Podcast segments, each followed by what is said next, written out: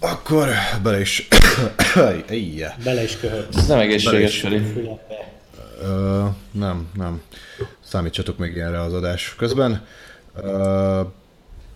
Mert hogy 2017 6. hó 30-át írunk, ez pedig a HVS Weekly legfrissebb adása. Én Lás Ferenc vagyok, és az iroda különböző pontjain itt van velem. Gáfi Csaba. És Asztalos Oliver. És akkor csapjunk is bele a lecsóba, egy aránylag eseménydús héten vagyunk túl, pedig nyáron jellemzően azért inkább a szárasság jellemzi ezt a szcénát. Kezdjük itthonról a történetet.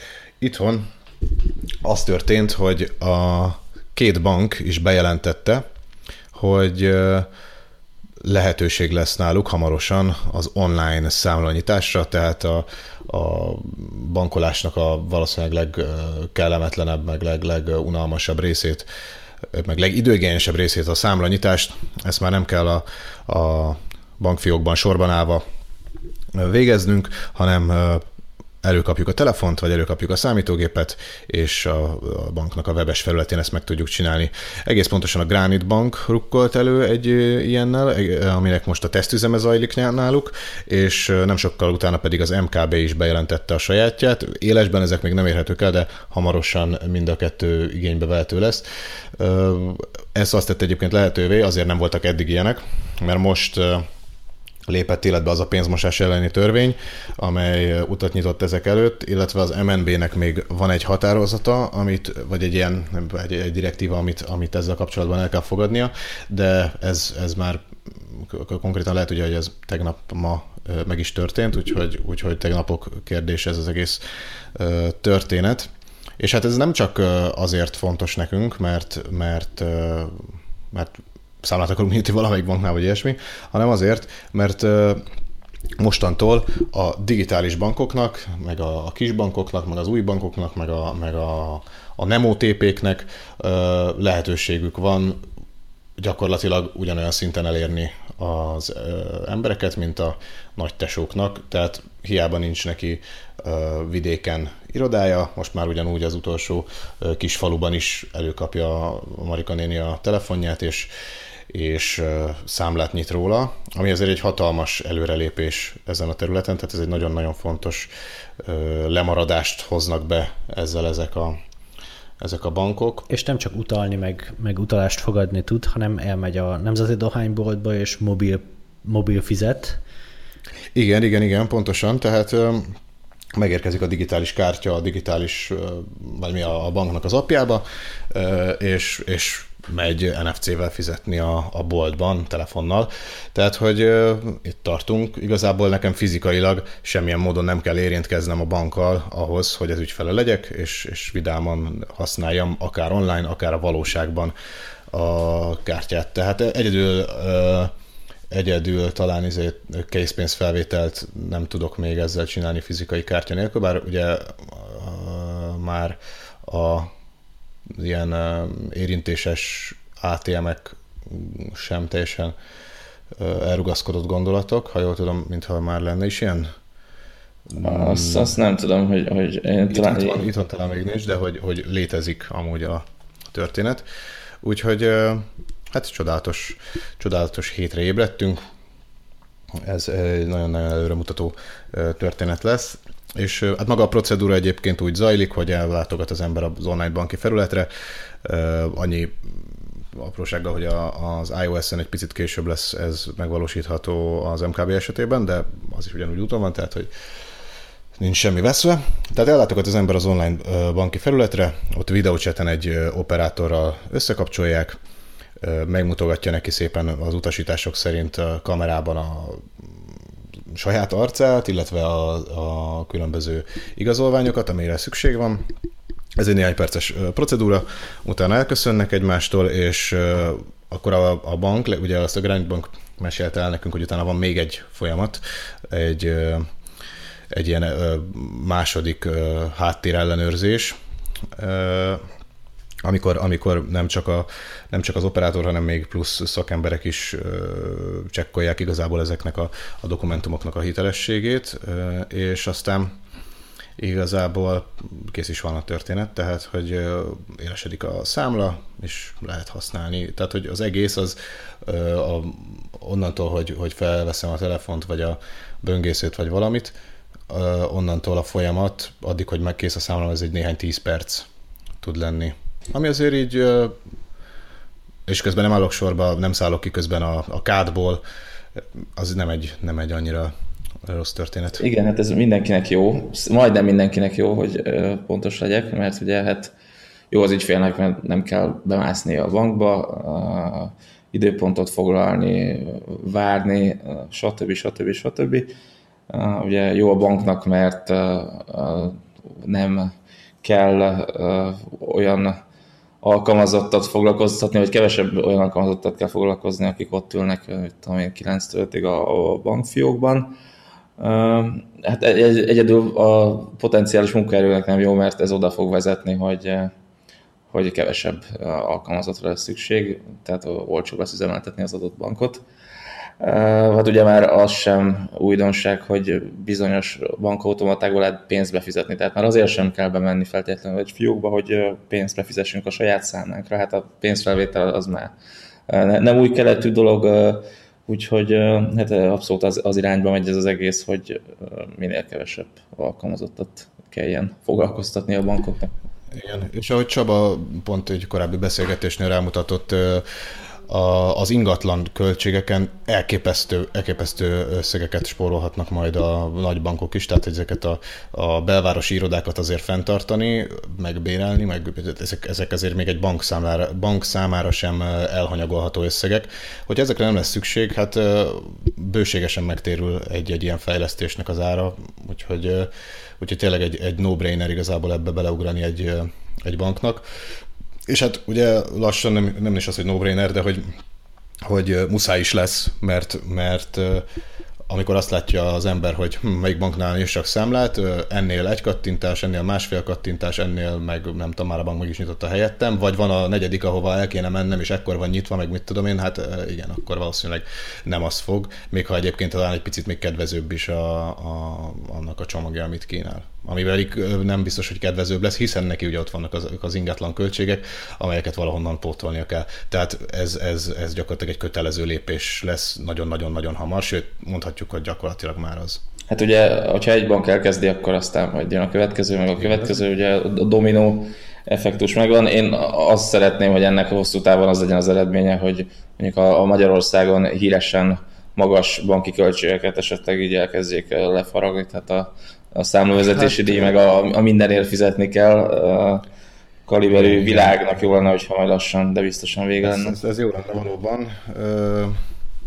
Meglátjuk, hogy ez, ez lefordul-e az ügyfél oldalon is költségcsökkenésbe. Én is, én is ezt remélem, hogy le fog értelemszerűen. Jól van igazából. A bankoktól most kanyarodjunk át.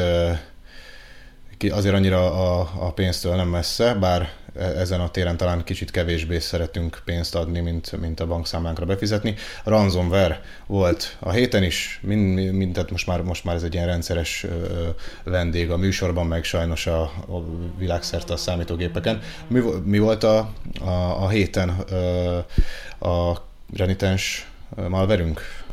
Petya, és látszik nem olvasó HVSV-t, mert tudnád, hogy nem zsaroló vírus, nem ransomware a Petya annak átszázza magát, és Lebuktam. távolról úgy néz ki, mintha ha tényleg ransomware lenne, de néhány napnyi elemzés után az IT biztonsági szakemberek most már így elég tiszta képet kaptak arról, hogy ez hogyan működik, mit hogyan végezel, és rájöttek, hogy, hogy ez igazából nem volt ransomware, nem zsarolóvírus, nem túlszul ejti az adatokat, hanem egész egyszerűség, nemes egyszerűségen megsemmisíti.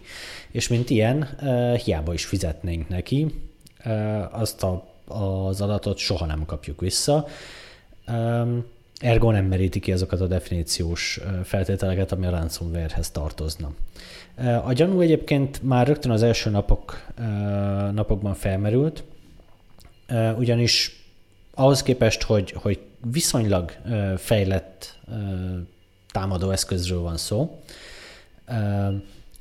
mindjárt belemegyünk abba is, hogy, hogy mitől számít ez fejletnek. Szóval attól, attól annak ellenére, hogy, hogy egész jól összerakott dologról van szó, a fejlesztők, mint hogyha a, táma, a, a rossz indulatú fejlesztők, mintha egyáltalán nem fordítottak volna hangsúlyt arra, hogy, hogy a, a payment pipeline, tehát hogy a, a, az ügyféltől hozzájuk megérkezzen, a, az áldozattól hozzájuk megérkezzen a pénz, arra egyáltalán nem fordítottak hangsúlyt, és gyakorlatilag a, a támadás után órákon belül ezt a, ezt a, a a pénzes vonalat el is vágták, úgyhogy amennyiben akartunk is fizetni nekik, vagy amennyiben akartunk is kódot küldeni nekik, arra már konkrétan nem volt lehetőség. Tehát felmerült, hogy, hogy már rögtön az első percekben a gyanú, hogy a profi ransomware esetében erre nagy hangsúlyt fektetnek a, a készítők, hogy biztosan megérkezzen a pénz, tudjanak kommunikálni a, az áldozatokkal. Rengeteg példa van arra például, hogy, hogy az e-mailekre nagyon aktívan válaszolnak a támadók. Ez is a, ugye a, a fizetési hajlandóságot ösztönzi az, az áldozatokban, amikor látják, hogy, hogy igenis kommunikál a támadó, igenis megvan benne a, a hajlandóság arra, hogy megadja a feloldó kulcsot, igenis um, amennyiben fizetni hajlandó, akkor, akkor tényleg visszakapja az adatait. Ugye nyilván, hogyha nincsen benne a remény a rendszerben, tehát nincsen benne, nem hiheti azt az áldozat, hogy ő az adatokat visszakapja, akkor nyilván nem is fog fizetni. Úgyhogy ez nagyon fontos a, a támadók részéről, hogy ezt a fajta bizalmat felébresszék a, az áldozatban. És a, a Petyában ugye az volt az érdekes, hogy egyetlen e-mail címet adtak meg, egyetlen azt hiszem bitcoin fiókot adtak meg, és ezt az e-mail címet egy, gyakorlatilag egy német kereskedelmi szolgáltatásban hozták létre, és így pár óra múlva azt a, az e-mail címet in, le is kapcsolta a, a szolgáltató, úgyhogy gyakorlatilag semmilyen, onnantól fogva semmilyen kommunikációs csatorna nem volt a támadók felé, így ergo nyilván a fizetési hajlandóság is a mélybe zuhant. Van néhány fizetés azért néhány ezer dollárnyi értékben az ő számlájukon, de ahhoz képest, hogy mekkora támadásról van szó, ez egy, ez egy jelképes összeg. És akkor kicsit beszéljünk arról, hogy mit is csinál ez a petya, és miben is különbözik attól, ahogy az eddigiek dolgoztak. És hogy miből is látjuk azt, hogy ez, ez igazából egy, egy, egy igazi kibertámadás volt, nem pedig egy, egy ransomware. Az egész úgy kezdődik, hogy hogyan kezd ez fertőzni. Ma már így viszonylag pontosan látjuk, és erre mondjuk így konkrét bizonyítékok is vannak, például a, Microsoft a Windowsos telemetriából e, elég részletesen előhúzta ennek a működését. E, az áldozat számítógépek ugye ezeket az adatokat beküldték a, a Microsoft rendszerébe, és úgy tűnik, hogy egy e, ukrán adó adóbevallást készítő alkalmazás, Ugye ott is olyan úgy van, mint nálunk, eh, viszonylag szigorúan szabályozott, hogy hogy kell adóbevallást készíteni, ehhez vannak szoftverek, és Ukrajnában két ilyen hivatalosan elfogadott szoftver van, eh, és ebből a tudomásom szerint ez a népszerűbb, ez az MI doc, vagy ME doc, gyakorlatilag ezt használja mindenki, és ehhez jött egy frissítés, tehát az MI dochoz érkezett egy automatikus frissítés, hát azt hiszem, hogy automatikus, ezt ne idézzétek, érkezett egy frissítés, ez, ez a része biztos, és ez a frissítés, ez egy trójai volt, igazából a petyát rejtette, és ahogy ez a frissítés elindult, gyakorlatilag azonnal elkezdte fertőzni a gépet. Most nagyon érdekes, hogy, hogy ki, ki, kihez is érkezett meg ez a trójai. Tehát azokhoz a cégekhez, ugye már rögtön cégek, akik uh, Ukrajnában adóznak.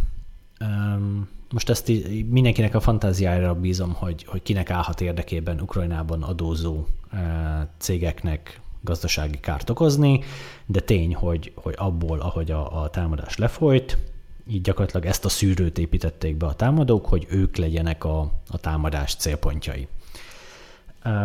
Egy nagyon érdekes másik része a, a petyának, hogy a, a laterál, vagyis a, a, a ahogy bekerül a belső hálózatba, úgy elkezd a hálózaton terjedni. És nagyon-nagyon érdekes a, a Windows-ba beépített alap és viszonylag réginek számító alapeszközöket használ ehhez.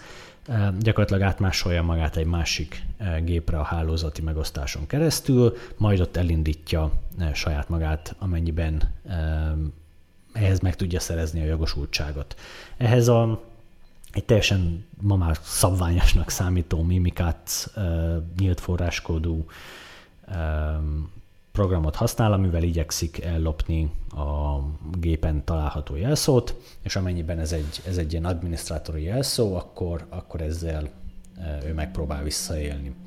Ez egyébként az, amitől, amitől igazán sikeres lett ez a támadás, hogy ilyen nagyon okosan és ügyesen tud a, a belső hálózatokon terjedni, és bizonyos szektorokban, ahol erre a, a, a védekezés nem volt felkészülve, ott percek alatt ezért ezres nagyságrendben tudod gépeket megfertőzni.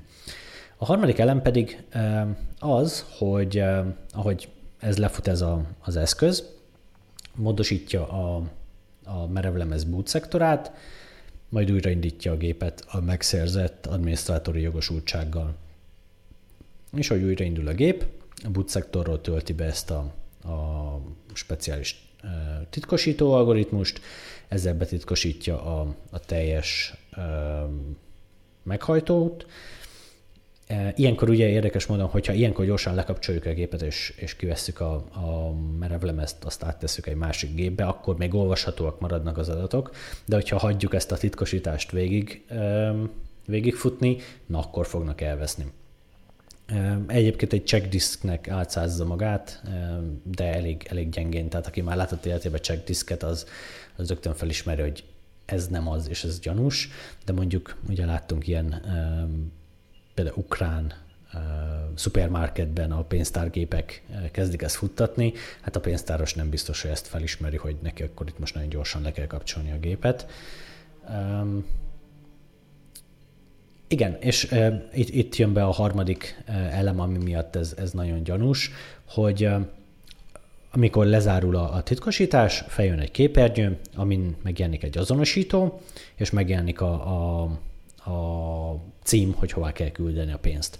És a probléma az, hogy a, szakértők szerint ez az azonosító, ez egy teljesen véletlenszerűen generált azonosító, ez normális esetben egy, egy másikféle, egy normális ransomware esetében ennek a, a számsornak vagy szám és betűsornak az alapján a támadó vissza tudja fejteni azt az egyedi kulcsot, amivel a mi gépünket betitkosították, és abból ő meg tudja, le tudja generálni azt a kulcsot, amivel az én gépemen fel lehet oldani a titkosítást. A probléma az, hogy esetünkben, a Petya esetében az a kulcs, amivel titkosít, és az az ID, amit ezen a képernyőn megad, ennek az égvilágon semmi köze egymáshoz, mind a kettő véletlenszerűen generált, egymástól függetlenül. Tehát hiába is küldenénk be a támadónak ezt a kódot, annak semmi köze ahhoz a kulcshoz, amivel a, a gépet betitkosították. Tehát ebből, ugye, tehát kódszinten látjuk, hogy, hogy hogyan generálódnak ezek a, ezek a, a számok, és tudjuk, hogy a kettőnek algoritmus szintjén az égvilágon semmilyen e, köze nincs egymáshoz. És ennek alapján mondják azt a, a Kaspersky-tól elkezdve e, egy csomó cégnek a, a, az IT szakértői, hogy, hogy e, hát ez nem ransomware, mert az adatokat egyáltalán nem lehet visszafejteni. Ez azt is jelenti, hogy ez az, a, a titkosítás akkor innentől fogva egyirányú, aminek alapján akkor ezt hívhatjuk gyakorlatilag törlésnek is, mert azokhoz az adatokhoz később nem lehet hozzáférni, csak brute force szóval lehetne feltörni, visszaszerezni az adatokat. Most ez nyilván egy, egy megfelelő erősségi titkosítás esetében teljesen, teljesen esélytelen. És akkor erre mondja mindenki, hogy ez gyakorlatilag egy ugyanolyan támadás, mint amit korábban négy évvel ezelőtt Iránban, illetve Szaudarábiában is lezajlott, ahol az iráni olajminisztériumot például egy ilyen Viper, azt hiszem ez volt a neve, Viper nevű vírus támadta meg, ami Viper nevéhez híven a merevlemezeket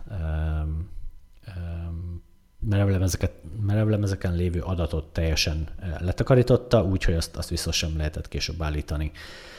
Nyilván a hardware az, az alapvetően működőképes maradt, de a logikai adatok azok, azok megsemmisültek. És gyakorlatilag ezt csinálja a Petya is, amit, amihez hozzáfért, azt megsemmisítette. És ilyen értelemben ez egy Vipernek számít, nem pedig ransomware-nek.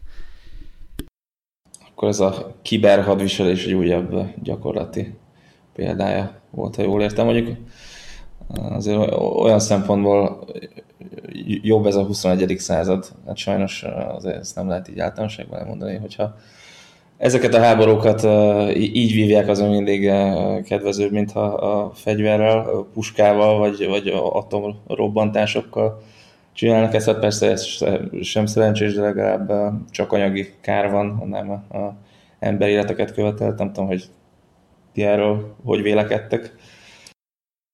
Hát addig, addig jó ez, amíg, amíg tényleg nem követel emberéleteket, mert azért tudjuk, hogy pont mondjuk az egy akár egy hasonló, vagy akár egy igazi ransomware-nél, ugye nemrég azért vannak rá kapcsán volt ilyen, hogy kórházi rendszerek fertőzöttek meg, és stb.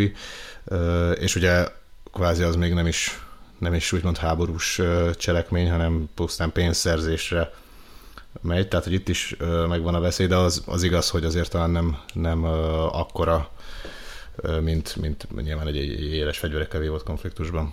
Igen, hát az meg a másik, hogy ahogy becsurog gyakorlatilag mindenhova a, a számítástechnika, és ugye a különféle felhős vagy internet alapú megoldások, például majd az önvezető autók úgy lehet majd hasonló módon, akár egy vírussal, akár valamilyen hekkeléssel, akár könnyen halálos balesetet is okozni, ugye átveszi a támadó a, valahogy a jármű felett az irányítást, és neki hajt egy másik járműnek, vagy a falnak, vagy bárminek, úgyhogy hát persze ennek meg, meg, van, meg, meg lesz benne az is, hogy, hogy ember életeket követeljen, hát reméljük erre nem lesz példa.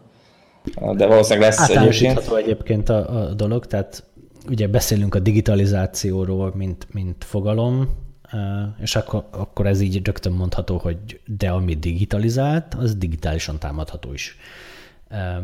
Pontosan annyira támadható, amennyire digitalizált, és amit digitalizálunk, az lesz a támadható. Nyilván az adóbevallás az egy, az egy triviális példa, de a banki rendszerek is egész szépen megfeküdtek ettől a támadástól. Ugye az OTP ukrán leányvállalat az, az teljesen megfeküdt, egész pontosan nem teljesen az OT, a, a bankautomaták feküdtek meg, fizetni lehetett, a banki belső rendszerek működtek, de azért az éppen elég bosszúság, hogy, hogy az ATM nem működik, és, és ott villog rajta a ransomware logó. Igen. Igen, tehát pont összekapcsolva ezt a sztorit az első témával, ugye a, a, a különféle banki rendszereknek a, az online megoldása, vagy az, hogy ne kelljen nekünk emberi interakcióval találkozni. Na itt van, tehát azért, azért nem lehet teljesen lenullázni ezt, tehát mindig szükség lesz fiókokra, meg, meg emberekre, hogyha ezek az automaták esetleg bármilyen okból kifőleg megadják magukat. De mondjuk semlegesít is veszélyeket, mert így viszont nincs hova bemenni fegyverrel, hogy na akkor ide hát, Igen, ez, ez igaz, az abszolút igaz. Hát igen, tehát a, egyik kezével elvesz, másik kalad. Uh, igen, régi lehetőségek megszűnnek, újak jönnek, így változik a világ. Így van, rohan a világunk, elképesztő. És, Na, de igen, nem, nem csak a világunk rohan, hanem a, a GPU-k árai is rohannak, én úgy tudom. hova rohannak, Oliver? Hát ki tudja, hol áll meg, mondhatnám úgy is, és ha már ugye bankokkal kezdtünk, aztán itt végén a, a, a ransomware témánál megint csak kifutottunk a pénzügyi szektornál, akkor most, most jöjjön megint egy rokon téma, ugye a, a kriptopénz bányászat, Ugye hát a, a bitcoin mánia az, az most éli második aranykorát, ugyanakkor bitcoin bányászni, hát GPU-kkal már nagyjából három és fél, négy éve, inkább négy éve, ha jól számolok, nem éri meg, mert akkora nehézségi szinten van már a bitcoin, hogy azt kizárólag nagyon erős célhardverekkel éri megcsinálni, mert talán azokkal is egyre kevésbé, de őszintén szóval régóta nem követem ezt a bitcoin sztorit, viszont ugye mindig van valami új kriptopénz, ami aztán vagy befut, vagy elsüllyed. Hát az Ethereum az, az ilyen, már inkább olyan szempontból, hogy, hogy az elég sikeresnek mutatkozott. És azt a, a feltalálója, vagy a fejlesztője, most nem jut eszembe a neve, úgy találta ki, hogy ezt GPU-n érje meg futtatni, mert baromi sávszélesség igényes, tehát még egy, egy bitcoinnál 99,9%-ban nyers számítási teljesítmény számít, addig a, az Ethereumnál a memória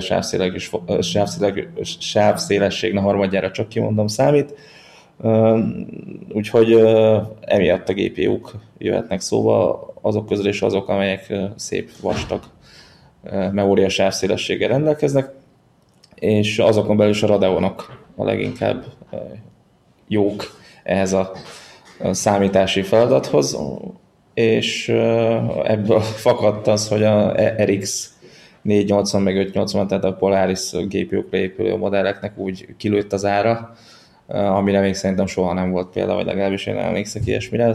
Egy, tavasszal valami 70-80 ezer lehetett még venni egy RX 480-at, most az egyik ismerősöm az 130 élet el, vagy 120-ért, de a lényeg az, hogy majdnem duplájáért, és ennek megfelelően nem is lehet kapni ezeket a kártyákat újonnan, mindent lesöpörtek a bányászok, tehát ami mozdítható, a, ugye a üzletekben semmi készlet nincs, és ugye használt piacot is megromozták mehetekkel ezelőtt, úgyhogy gyakorlatilag ezek az a kártyák, csak aranyáról lehet hozzájutni szépen beáraszta magát úgy a, a piac, hogy nagyjából azon a szinten vannak a kártyárak, amiket még így ki lehet termelni mondjuk belátható időnből, és ugye most ebbe a képletbe nem csak a számítási teljesítmény jön be, meg a kártya ára, hanem ugye a fogyasztása is. Nem mindegy, hogy az a kártya a 150 wattos fogyasztással tud mondjuk X számítási teljesítmény, vagy 300-zal, mert a villanyszámlával ez szépen vissza fog ütni, meg a másik sztori az az, hogy ugye ezeket a rendszereket 8-10, akár 16 videókártyával futtatják, tehát uh, itt a hűtés is már nagyon komoly feladat. Egy ilyen uh, nagy, masszív GPU-s rendszerben oda már tényleg azért légkondi kell, pláne nyáron, úgyhogy egyáltalán nem triviális ez. Egy, egy videókártyával neki állni, bányázgatni meg nem biztos, hogy annyira megéri. Ezt is csak nagyban uh, szabad csinálni. És ugye nagyon felmentek az árak, főleg ugye a Radeon kártyáké, ezzel együtt már ugye, ha nincs jó, jó a szamáris alapon, már az Nvidia kártyákára is elkezd felmenni. Meg is vannak a csőben olyan ö, új generációs bányász hardverek, ami kifejezetten erre készül, ugye annó az első nagy ilyen bitcoin láz idejében ezek hatalmas ö, slágerek voltak. Egyelőre nincs, és pont azért nincs, mert uh, amit említettem már, hogy uh, nem elég egy egy lapkát megcsinálni, amiben van nagyon sok feldolgozó, és akkor az szépen ott végzi ezt a hash hanem kell hozzá egy vaskos memória, meg memória vezérlő, az pedig nem egyszerű feladat. Tehát sem a tervezése, sem a, a gyártása. Ugye rendre lehet hallani, hogy még az Nvidia, meg az AMD is, akiknek ebben már több tíz éves tapasztalatuk van, rendszerint beletelik a bicskájuk abba, hogy komolyabban megnöveljék a memória sávszélességet, ha csak nem olyan triviális módon csinálják, hogy a buszszélességet tolják ide, az ugye megint egy másik problémát okoz, ugye még, bonyolult ára, még bonyolultabb áramkörök, több rétegű nyák, stb. stb. stb. Úgyhogy hát egyelőre nem, nem hallottam ilyenről. Ugye az ilyen nagyobb cégek szerint túl kockázatosnak tartják azt, hogy ebbe belefetszüljenek, mert most elkezdik a fejlesztést most, amire az elkészül, addigra lehet, hogy ez a coin, ez az Ethereum, ez sehol nem lesz. Lehet, hogy 50 dollárt fog érni, vagy 10 vagy annyit se, de persze az is lehet, hogy, hogy ezret. Ugye ez az, amit senki nem tud, és ezért kockázatos befektetni, úgyhogy én azt gondolom, hogy marad ez a GPU-s sztori, azt már lehet hogy az AMD az próbálja stabilizálni az ellátást, csak ugye mivel kockázatos, ezért ők sem tehetik azt meg, hogy oké, okay, akkor most rendeljünk kétszer annyi GPU-t, mint amit eredeti, eredetileg terveztünk, mert megrendelik, és addigra kipukkan a, a lufi, akkor ott lesz majd a raktárban egy csomó GPU, amit nehéz lesz eladni, vagy, vagy annyiért nem fogják tudni eladni, mint amennyiért azt gondolták, úgyhogy most úgy néz ki, hogy, hogy ez így, így marad. Egy kicsit szerintem emelnek a, a gyártási kapacitáson, de nem, nem várom azt, hogy most így hirtelen minden visszaáll egy hónap alatt a régi kerékvágásba. Érdemes lesz figyelni.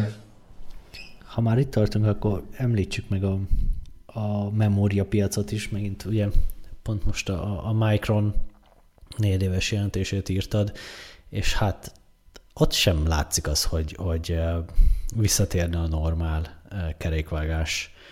Tudsz erről egy pár mondatot mondani? Hát igen, igen, a, úgy látszik ez most a, a, az emelkedő áru hardverek éve, ugye ez a memória, hát krízisnek azért nem nevezném, de legalábbis áremelkedés, az még tavaly év vége felé, vagy inkább ősszel kezdett el kirajzolódni, hogy annyira megnőtt a, a DRAM, tehát ugye a, a klasszikus értelembe vett memória iránti kereslet, és a NAND, tehát az SSD-kbe való csippek iránti igény, hogy nem tudták, vagy nem akarják. Ugye ez, ez érdekes kérdés, hogy, hogy ki itt a hunyó, mert azért már arra is volt példa, hogy így összebeszéltek gyártók, hogy megbeszélték szépen, hogy ez a kartel, hogy nem emelik a, a termelést, és akkor így gyakorlatilag mesterségesen tartják egy olyan szinten a komponensek, a csipek árát, ami nekik tök jó. Nyilván a, a piacnak, a vásárlóknak rossz, de nekik jó. Na most van egy ilyen íze ennek a mostani történetnek is, majd meglátjuk, hogy ez hosszú távon hova vezet, de ugye az a lényeg, hogy nagyon megnőtt a, a szerverekben található memória és ugye a, a non-chipek forgalma, különféle ugye, mint a mesterséges intelligencia, ez a memória alapú adatbázis, akkor ugye az all-flash tárolók, ezek mind olyan dolgok, amikre szépen meredeken növekszik az igény, aztán ott vannak még az okostelefonok is, például egy, egy triviális minta, vagy példa, ugye az iPhone-okban megduplázódott a háttértár kapacitása, ugye már nincs 16-os modell, meg a 32-es, hanem a 32-es, 64-es, meg azt hiszem 256-os, nem, nem, hülyeséget mondtam, bocsánat, a, a 64, 128, 256 és 32-es van az iPhone esetből. Na mindegy, a lényeg az az, hogy konkrétan duplájára nőtt. És ugye ezeket a, a kis nem kis igények kielégítését valahogy meg kell oldani. És azért olyan meredeken nem növekszik így a, a bit sűrűség, hogy ez csak olyan csettintéssel el lehessen intézni, és, és, és tényleg nagyon komolyan, 20-30%-kal megnőtt az adott bit sűrűségre való igény, tehát pontosabban ez azt jelenti, hogy például egy Micron nevű cégnek, ugye az egyik nagy memóriaszállító, akit említettél, duplájára jött a forgalma. Tehát ez konkrétan köszönöm 2,8 milliárdra, 5,5 milliárdra, tehát az már egy negyed év alatt, az egy szabad szemmel is jól látható növekedés, és, és nem tudni, hogy, hogy ennek mikor lesz vége. A szakemberek azt várják, hogy majd talán évvégén a Samsung beállít egy új gyárat is, vagy egy, egy, egy bővített gyárrészlegetés, és akkor majd a megnövekedett gyártási kapacitás miatt visszáll a rend, de ez, ez olyan, hogy már azt jósolták ősszel, hogy nyár elére ez megoldódik, hát ebből még semmi nem látszik. Az látszik, hogy feljebb mentek az árak, és ezek az árak egyelőre ott is maradnak. Úgyhogy most se videokártyát, sem memóriát, sem SSD-t nem éri meg igazából venni, csak hogyha a nagyon muszáj, hogy érdemes kivárni a, a késő őszt, vagy inkább a, a decemberi hónapot.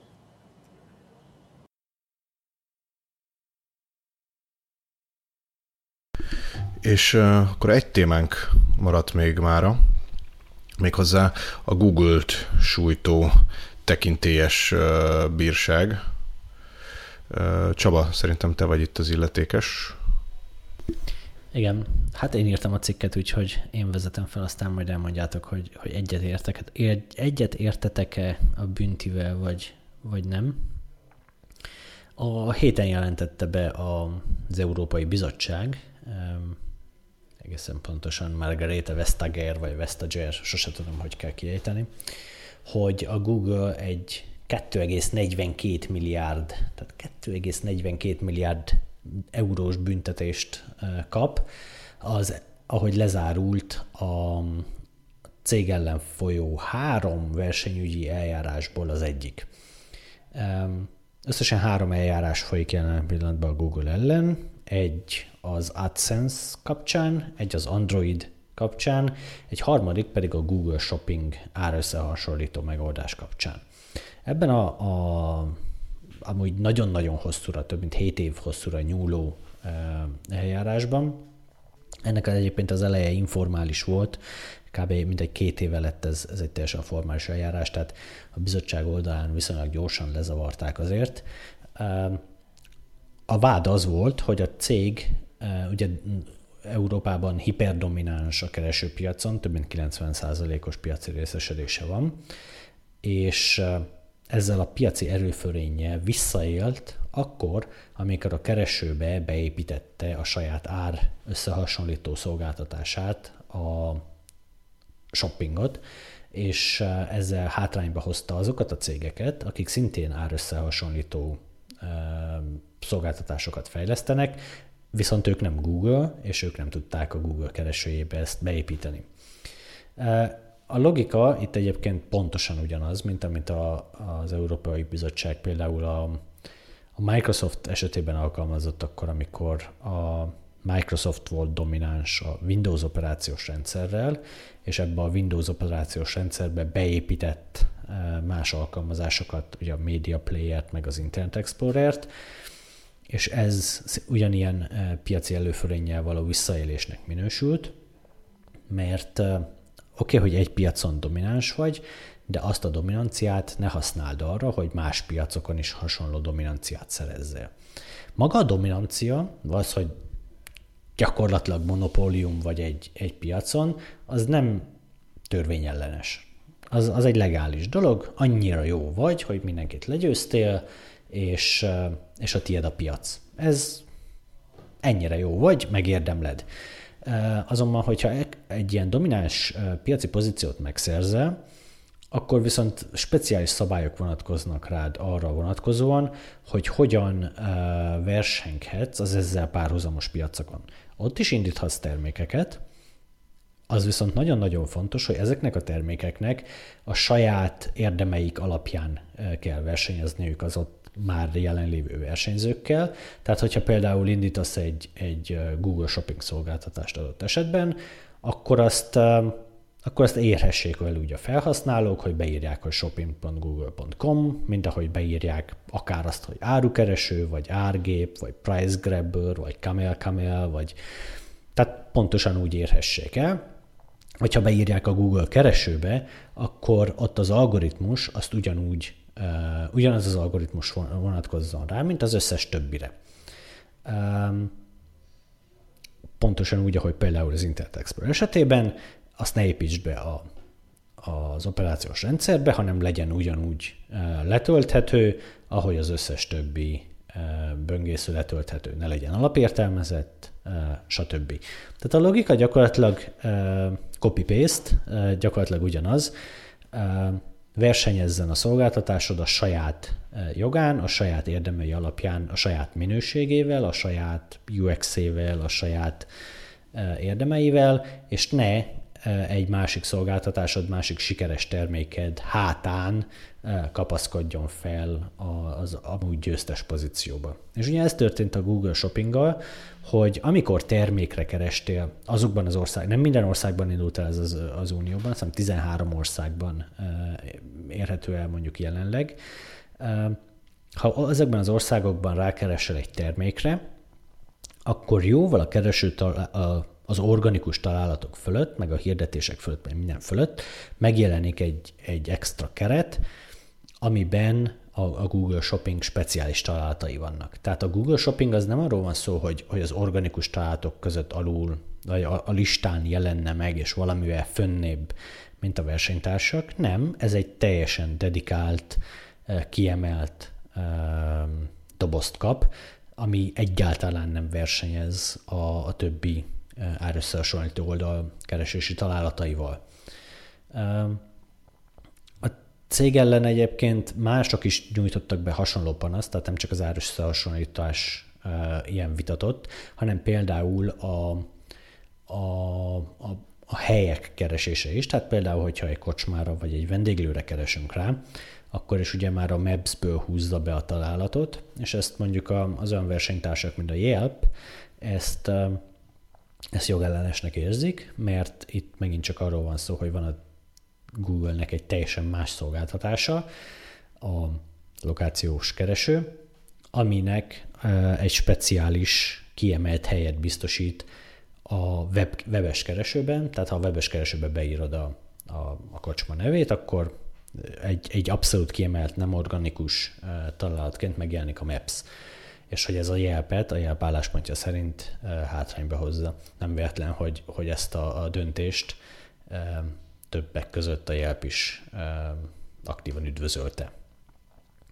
Igen, szerintem egyébként én, én ezt így jogosnak tartom, tehát hogyha ha építesz gyakorlatilag egy ilyen platformot, akkor, akkor te a platformot adod, és azért tehát nem, nem, tehát a, a platformodnak a szereplői vel szemben, hogyha kompetíciót indítasz a saját feltételeid mellett, hát igen, azt tud érezni, hogy ez nem teljesen fair. Van egy autóversenypályám, és, és uh, ilyen beépített falak ugrálnak ki a, a az autók előtt, kivéve az én saját elindított versenyautóm előtt, akkor így, így érezzük, hogy nem, nem egészen fair a küzdelem. Úgyhogy uh, szerintem, szerintem ez egy, egy teljesen jogos uh, bírság. Ez idehaza nem működött, ugye Csaba? Bocsánat, ez a szolgáltatás, ez a Google Magyarországon, Shopping. Magyarországon nem indult el a, a szolgáltatás, de tervben volt, de egy, egy, egyelőre még, még nem indult ez el. Egyébként hadd mondjam el, hogy mi a Google védekezése, és kíváncsi vagyok, Feri, hogy ezután is fenntartod az álláspontodat, vagy meggyőz téged a Google. A Google azt mondja, hogy itt nincsen shopping, meg nincsen maps, meg nincsen organikus keresés, meg nincsen webkeresés. Itt egy Google van. És a Google-nek az a, a Google nagy keresőnek az a logikája, hogy a legrelevánsabb találatokat nyújtsa neked, függetlenül azok forrásától, hogyha ő tud azonosítani egy terméket termékként, akkor az, teljesen, az legyen ter, teljesen természetes, hogy akkor az egy rögtön termés, termékkereső üzemmódra vált, és, és rögtön feldobálja, hogy milyen webshopokban tudod te azt megvásárolni. Ugyanúgy, hogyha észleli, hogy te egy államférfira keresel, akkor így bedobjon egy ilyen kis kártyát róla, hogy mikor élt, mikor halt meg, mit vezetett, egy fotót róla, stb. Ugyanúgy, hogyha egy, egy vendéglőre keresel, akkor teljesen természetes legyen az, hogy, hogy mindent, a szolgáltatás mindent meg akar neked nyújtani arról a, a vendéglőről. És a Google álláspontja szerint ezek nem különálló szolgáltatások, és nem, nem egyedi termékek, hanem ez egyetlen kereső, egyetlen nagy felülete amely rendszerezi a weben és, és itt-ott megtalálható információkat, és ezt neked igyekszik a létező legrelevánsabb módon uh, elétárni. És ebben az értelemben, hogyha ő az a, Maps adatbázisában keres, akkor ő egyáltalán nem a Maps felé akar téged továbbvinni, egész egyszerűen csak azt találta az algoritmus a, leg, a legértékesebbnek, és hát tény, ami tény, az valószínűleg egy, egy, egy abszolút releváns találat lesz, ha a kocsma nevére keresel, és feljön egy, egy adatlap a, a kocsma adataival. Hát itt igazából arról van szó, hogy ők azt mondják, hogy ez nem egy termék, hanem egy másik terméknek egy funkciója, de engem ez igazából nem győz meg, mert tehát, hogy ez most itt nevezék tanom meg, meg ezen lehet vitatkozni, de a lényegen nem változtat, tehát, hogy ő egy létező piacot lényegében megtör, meg, meg, meg úgy dominál, hogy közben hátrányba tolja a többieket, tehát ez most az, az, hogy ezt minek tekintjük, hogy ez szerves része a Google-nek, vagy nem szerves, ez egy olyan nyúlvány, egy olyan ö, funkció, ami ö, verseng ezekkel a pontosan ugyanezt kínáló szolgáltatásokkal, nem fair körülmények között. Tehát ezt lehet ö, cukormázzal bevonni, de nem érdemes. Én is ezen a véleményen vagyok egyébként, de azért minden esetre érdemes megfontolni azt is, amit, amit a Google mond. Nyilván a cikket is mi is beleírtuk azt, hogy, hogy ők mivel védekeznek. Ezt alapvetően döntse el aztán a, a hatóság, hogy, hogy elhiszi -e. illetve hát ugye a hatóság már eldöntötte, a hatóság az megbüntette a Google-t. A történetnek ezzel még nem lesz vége. A Google valószínűleg perre viszi az ügyet, ugye mint minden hatósági döntéssel vagy büntetéssel szemben, itt is van jogorvoslati lehetőség, tehát valószínűleg az európai, elnézést, európai bíróság fog majd végül döntést hozni ebben, hát várhatóan sok év múlva. Úgyhogy még messze van a vége. Közben meg folyik a, Google ellen a két másik eljárás, amiben én így nem szeretnék nagy tétben de, fogadni, de azt valószínűnek tartom, hogy szintén el fogja kaszálni a, a bizottsága Google-t. Az egyik ugye arra vonatkozik, hogy a cég előírja, hogy az androidos gyártóknak az androidos telefonokhoz, ha szeretnék a Play Store-t, akkor kötelező módon fel kell telepíteniük az összes többi androidos Google szolgáltatást is, a Gmail-től, a Maps-en keresztül egy tonnányi ilyet, a fotózt, egy tonnányi ilyen appot elő kell telepíteniük. Az érdekes, hogy ez egy, ez egy elég kiterjedt szerződés, amit alá kell írniuk, és, és félig titkos is, úgyhogy nem, tudjuk, nem tudunk pontosan idézni belőle, legalábbis nem az aktuális verziójából, mert a régiek még kikiszivárognak, de a frisset nem tudjuk. De az tény, hogy ha megveszel egy telefont, akkor azon így azért elég egyértelműen látszik, hogy, hogy itt vannak Google által megszabott elemek, például az, hogy a, a, ahogy bekapcsolod, a kezdőképernyőn ott van egy Google keresőmező, amit el lehet távolítani, de annak a szerződés szerint előtelepítve ott kötelező lennie. És a bizottság szerint ez, ez bizony súlyosan torzítja a, a versenyt, ugyanis megint csak arról van szó, hogy van itt egy domináns platform, az Android, ami Európában megint ilyen közel 90%-os piaci részesedéssel rendelkezik, és akkor ennek a platformnak a tulajdonosa egész más piacokon, például a levelező, pia, levelező appok piacán, vagy a térkép appok piacán, vagy a fotós appok piacán akar ebből piaci előnyt facsarni. És a harmadik pedig, az, az talán még érdekesebb, egy, kicsit, kicsit exotikusabb ennél a kettőnél, az az AdSense szerződési feltételeire vonatkozik, egész pontosan arra a szerződésre, amit a Google a hirdetési szolgáltatást használó kiadókkal köt és ebben a kiadóknak viszonylag szigorú feltételeknek kell megfelelniük, néha még exkluzivitást is kell garantálniuk egyébként a Google-nek, tehát hogy bizonyos egy cikk oldalon, vagy, vagy egy ilyen oldalon más hirdetési szolgáltató hirdetései nem jelenhetnek meg, vagy ha megjelennek, akkor azoknak máshol kell, tehát nagyon távol kell megjelenniük, stb.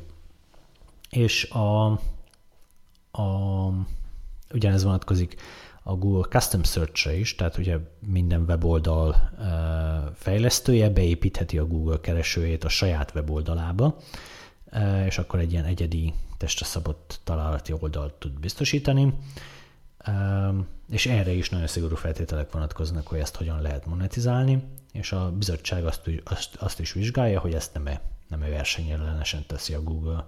Úgyhogy Úgyhogy lesznek itt még, még bombák, én arra számítok. Um, izgalmas lesz következ, látni, hogy, hogy uh, mit szól ehhez a, a Google, meg mit szól ehhez a bizottság.